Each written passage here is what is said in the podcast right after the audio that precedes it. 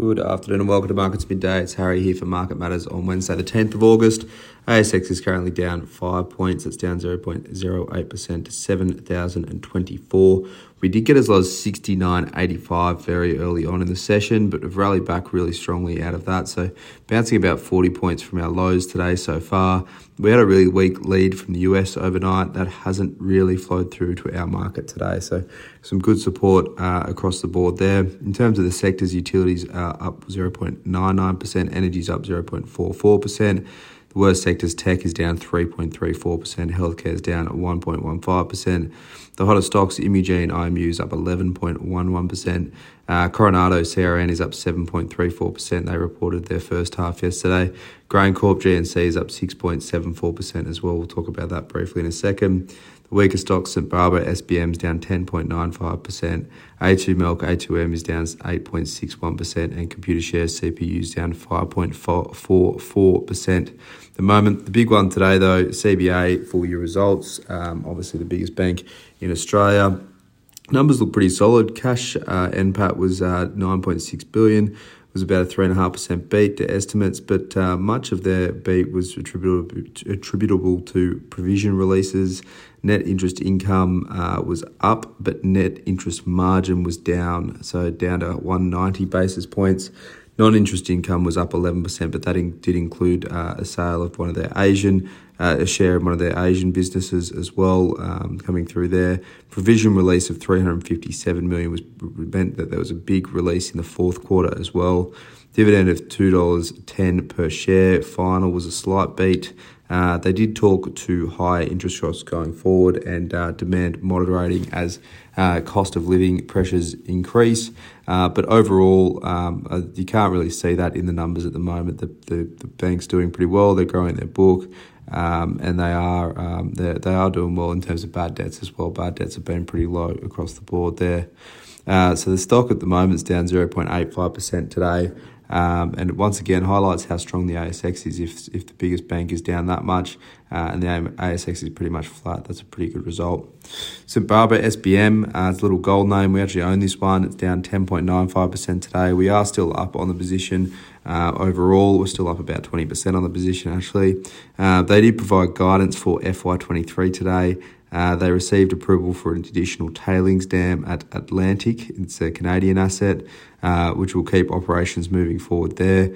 It'll cost them about $6 million, not a big impact to their cash balance given they had about 100 million at the end of the financial year. They are expecting marginal growth in production across the board, uh, across their three assets. So they're looking for 280 to 315,000 ounces. It was about 280,000 ounces last year. Uh, but they did flag cost increases as well. So all in sustaining costs um, is expected to be 2,050 to 2,150 per ounce. That's up 13% on last year. Uh, they talked to higher costs at Leonora, um, reflecting higher input costs, uh, partly offset by about a 23% increase in uh, material, mineral mined. Um, that's their main flagship asset, asset Leonora.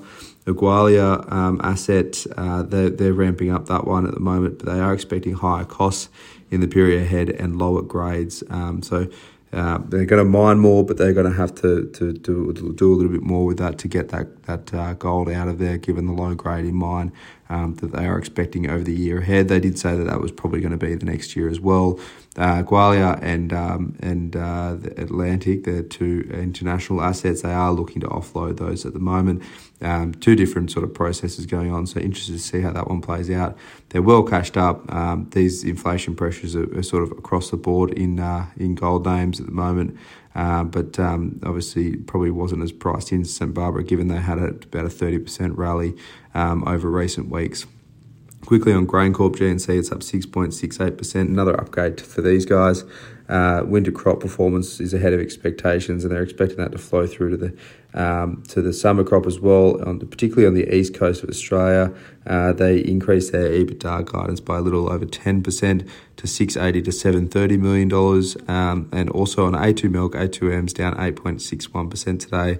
They have announced that the FDA has delayed the decision on their baby formula uh, for all pending applications. So it's not just A2 specific, it's all pending applications. A2 milk we're hoping to supply into a shortage in the US uh, baby formula market. Um, We've seen uh, Bubs already get uh, get approval. They were pretty quick on this one um, and have already shipped some cans over to uh, to the US to to pick up on that market as well. And A2, mark, A2 milk lagged in their application, um, and that's showing now stocks down a little bit, uh, well, down a lot on the back of that one.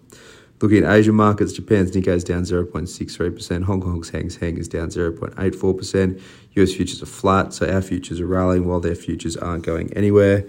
Uh, in the US tonight, they'll have their June inflation, as July inflation data out. Uh, it's expected to be up 9.1% year on year. The core printing is expected up 5.9% year on year. So another one uh, to see where uh, bond yields will be going, whether the Fed will have to keep their aggressive hiking ongoing for now. But for now, that's all for markets at midday. Hope you enjoy the rest of your afternoon, uh, and as always, look out for the afternoon report.